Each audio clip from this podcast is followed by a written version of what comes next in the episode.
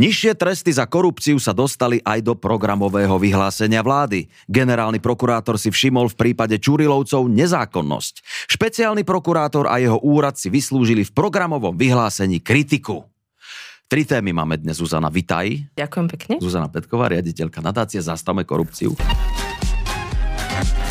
Kradnúť sa opäť oplatí. Takto číta opozícia nové programové vyhlásenie vlády, ktoré potvrdilo, že nová vláda chce znižovať tresty za korupciu. Nový minister spravodlivosti sa dokonca nechal počuť, že zvažujú znížiť všetky tresty za ekonomickú trestnú činnosť. Ak sa to naozaj podarí, splní sa tým sen ministra životného prostredia Tomáša Tarabu, ktorý o nižších trestoch sníva od čias, kedy drel poslanecké lavice. No tak kradnúť sa vraj opäť oplatí podľa programového vyhlásenia Zuzana. Čítaš to takto isto aj ty? No, teraz je ten správny čas, kedy vstúpiť do politiky pre ľudí, ktorí ju nechcú robiť ako verejnú službu, ale, ale ktorí chcú na nej zbohatnúť. Takže áno, no. No dobre, ale prečo chce vláda znižovať tresty za korupciu? Ehm, akože nájde sa aspoň jeden rozumný dôvod, e, prečo to tak je, alebo mi niečo uniklo?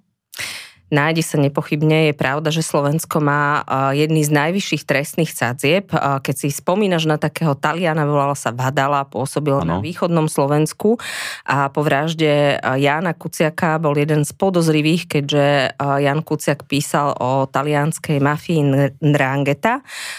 Tento človek nakoniec sa nepotvrdilo, že by niečo s tou vraždou mal, ale našli u ňoho rôzne iné podvody, bol vo väzbe a sám sa dal deportovať do Talianska, pretože tam mu hrozili oveľa nižšie tresty ako, ako u nás. Mm-hmm. Čiže je to pravda, ale zase na druhej strane od roku 2005 vlastne platí trestný zákon s týmito sadzbami. Doteraz to vôbec smeru, ktorý bol opakovane pri vláde, neprekážalo až teraz, keď, keď je vyše stovka obvinených ľudí, ktorí súvisia nejakým spôsobom s vládami Smeru, boli v tom čase úradníci, boli nominanti tej vládnej koalície, tak takto sa to javí, že vlastne vláda ide zachráňovať svojich ľudí.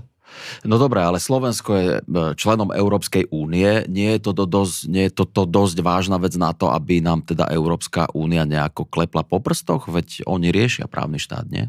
To áno, ale trestná politika e, je v právomoci konkrétnych členských štátov, čiže e, tie členské štáty asi v podstate povedia, aké chcú mať tresty, ako chcú trestať korupciu, ekonomiku alebo iné zločiny. A, a až na nejaké excesy sa do toho Európska únia nestará. OK. Dobre, no e, v ideálnom e, programovom vyhlásení vlády by malo byť podľa teba čo v oblasti boja proti korupcii? V ideálnom programovom vyhlásení vlády, keby sme chceli posilniť e, boj s korupciou a nie ho oslabiť nižšími trestami, ako sa to deje teraz, by bolo určite zrušenie alebo reforma slávneho paragrafu 363, na základe ktorého môže generálny prokurátor zrušiť akékoľvek právoplatné uznesenie o obvinení ľudí. Posilnili by sa právomoci jednotlivých prokurátorov, aby boli nezávislejší lepší, aby mohli uh, konať a neboli by teda tak odkázaní na nejaké pokyny nadriadených. Uh, určite by sa našli aj mnohé ďalšie reformy a zmeny, napríklad v majetkových priznaniach politikov, ktoré dnes nič nehovoria, neumožňujú verejnosti žiadnu kontrolu. Mm-hmm. A v tom aktuálnom uh, vyhlásení vlády, programovom vyhlásení vlády si ty osobne našla uh, aspoň jednu dobrú správu? V oblasti toho právneho štátu pre mňa veľa dobrých správ nie je. Možno jedna, kde eh, sľubuje nová vládna koalícia, že si bude prizývať eh, k tvorbe legislatívy, teda zákonov, pravidiel, ktoré platia na Slovensku, aj rôznych partnerov, teda eh, tam by sme mohli počítať aj neziskový sektor a mimovládne organizácie, ktoré sa často eh, zaoberajú aj pripomienkovaním zákonov. Bohužiaľ už prvé kroky tejto vlády sú v rozpore s týmto, s týmto tvrdením alebo s týmto sľubom, lebo možno si postrehol, že vláda vedie diskusiu ako presmerovať 2%, ktoré dnes ľudia môžu dať na činnosť jednotlivých mimovládok niekde inde. To znamená, že sa tým oslabí ten občianský sektor a mimovládky. No a keď ťa o to poprosím, že by si nám to ešte vysvetlila, že čo vlastne oni chcú o tých, s tými dvomi percentami a že chcú to zobrať rodičovský príspevok a tak ďalej. Vieš nám to nejako tak v skratke povedať, vysvetliť? No, bol tu návrh ministra práce Erika Tomáša, taký prvotný, že ľuďom dajú na výber, či tie 2% dajú mimovládkam, mm-hmm.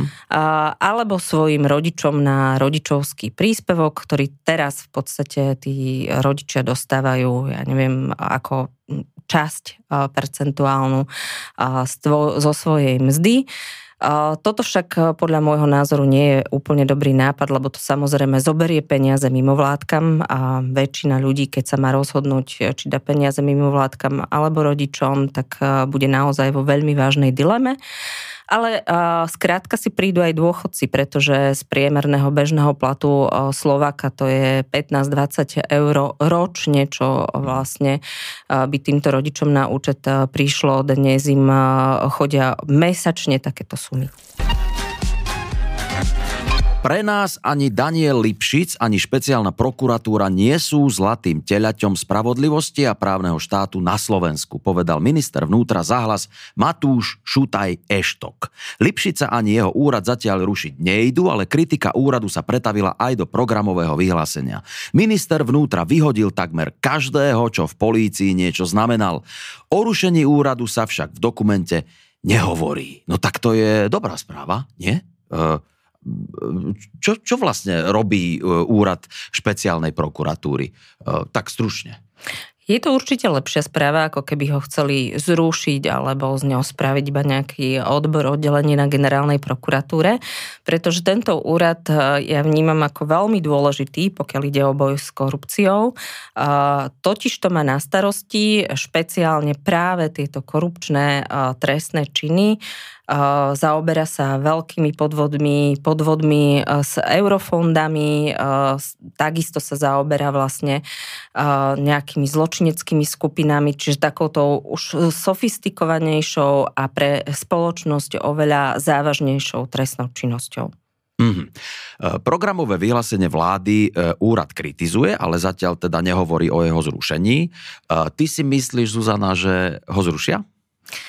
Určite sa pokúsia z toho úradu dostať e, špeciálneho prokurátora Daniela Lipšica, ktorým e, leží v žalúdku. Mm-hmm Treba povedať, že keď Daniel Lipšic e, nastupoval aj, e, aj nadácia Zastavme korupciu, e, kritizovala túto nomináciu, pretože je bývalým politikom a nepovažovali sme za možno také správne z pohľadu delenia moci v štáte a z pohľadu aj dôveryhodnosti, pokiaľ ide o trestné stíhania aby bývalý politik sa prehúpol na takúto nezávislú pozíciu. Mm. Je však pravda, že e, v tejto kritike sme sa do veľkej miery mýlili, pretože nástupom práve Daniela Lipšica sa naozaj tento úrad začal intenzívne zaoberať prípadmi aj citlivými, ktoré súvisia s korupciou na najvyšších poschodiach politiky a v štáte.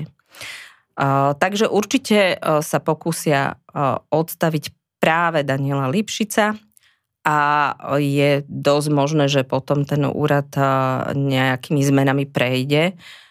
Tak, ako o tom rozprávajú koaliční politici, je zjavné, že, že ho chcú oslabiť. No, pán Eštok teda hovorí, že e, úrad nie je taký dôležitý. A teraz sa ťa opýtam teda jeho, jeho slovami. E, kto je podľa teba zlatým teľaťom spravodlivosti a právneho štátu? Ja neviem, ja, ja nie som Matúš Eštok, ja takéto vyhlásenie jednoznačné, kto je zlatá tela, kto nie je, ale ak sa bavíme o tom, kto má také najsilnejšie právomoci, pokiaľ ide o justíciu, pokiaľ ide o trestné konanie, tak je to práve generálny prokurátor, pretože ako sme už spomínali, napríklad ten paragraf 363 môže kedykoľvek zrušiť nejaké obvinenie bez toho, aby to potom mohol preskúmať súd alebo, alebo nejaký iný orgán. a takisto môže vydávať nejaké pokyny, ktorými sa potom, a metodické pokyny, ktorými sa potom musia tí prokurátori riadiť. Čiže je takým najvyšším pánom trestného konania na Slovensku. Uh-huh. A teraz mám takú peknú otázku na teba, že čo by si povedala všetkým eh, ľuďom, ktorí sa tešia z toho, že teda, ako oni hovoria, že zatočia uh, uh, s Lipšicom a jeho úradom. Uh, prečo by sa mali títo ľudia na to tešiť? No, nemyslím si, že je tu dôvod na tešenie a nemyslím si, že veľa ľudí sa bude tešiť, keď si uvedomí, že ten boj proti korupcii sa oslabí, lebo podľa posledného prieskumu Eurobarometer vyše 80% Slovákov si myslí, že korupcia na Slovensku je stále veľký problém. Túto korupciu má za úlohu riešiť práve tento úrad a aj ju riešil v posledných rokoch, keď sme sa bavili, že okolo 40 ľudí bolo v posledných rokoch právoplatne, alebo teda aspoň na prvom stupni odsúdených za korupciu naozaj, pokiaľ ide o štátne zdroje, štátne peniaze. No a posledné číslo, ktoré sa dá uviesť, posledný priestum agentúry ako hovorí, e, že úrad špeciálnej e, prokuratúry má medzi Slovákmi, pokiaľ ide o inštitúcie, e, v justičnom systéme najvyššiu dôveryhodnosť, dôveruje mu mhm. vyše 44% Slovákov. No, tak to je celkom pozitívna správa, čo si teraz povedala. Generálny prokurátor Maroš Žilinka zobral prípad tzv. Čurilovcov Krajskej prokuratúre Bratislava a pridelil ho Krajskej prokuratúre Trnava. Urobil tak pre zistené nezákonnosti. Okrem odstránenia nezákonností Žilinka avizuje aj vyvodenie zodpovednosti za porušenie povinností prokurátora. Vyšetrovatelia, ktorých stíhajú, sú momentálne akoby v domácom väzení. Minister vnútra ich pre trestné stíhanie postavil mimo službu. No, to je zaujímavé. Eh, že by sme sa mali potešiť, že sa pán Žilinka eh, funkcie teda nakoniec nevzdal a takéto niečo urobil?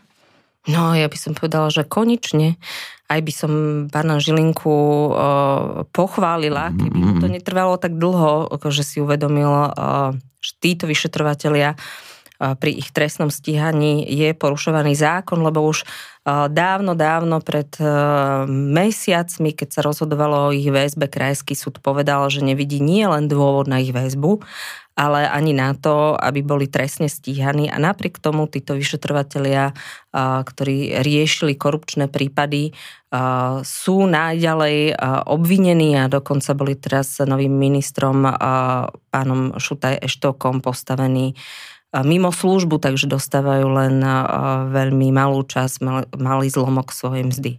No, ten prípad Čurilovcov je taký mediálne známy, ale ja sa teda priznam, že úplne tomu nerozumiem. Uh, mohla by si nám teda povedať, ako to celé je a prečo vyšetrovateľov vyšetrujú?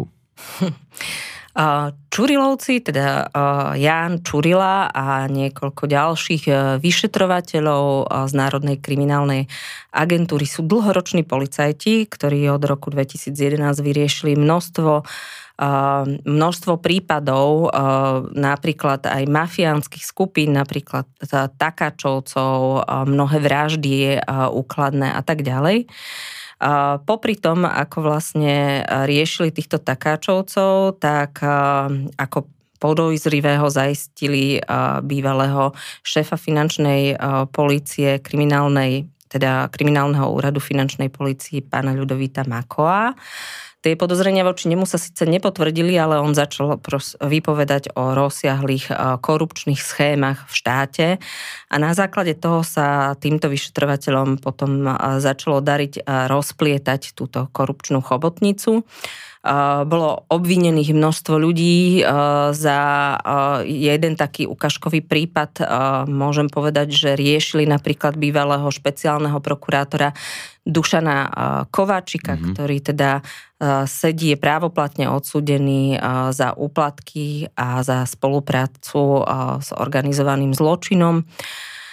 A až kým teda sa nerozputala vojna v policii a v Siske, to sa stalo vtedy, keď začali riešiť aj bývalého šéfa SIS a jeho námestníka pána Vladimíra Čolinského a pána Beňu. Pán Beňa sa k úplatku priznal, pán Pčolinský nie. vtedy a hovorí, že teda je nevinný a ďalej sa bráni na súde. A vtedy sa začala tzv. vojna v polícii, prišla nejaká správa práve SIS, teda z inštitúcie, ktorú viedli títo dvaja páni, že sa dejú nejaké nezákonnosti, manipulácie vo vyšetrovaní a podobne.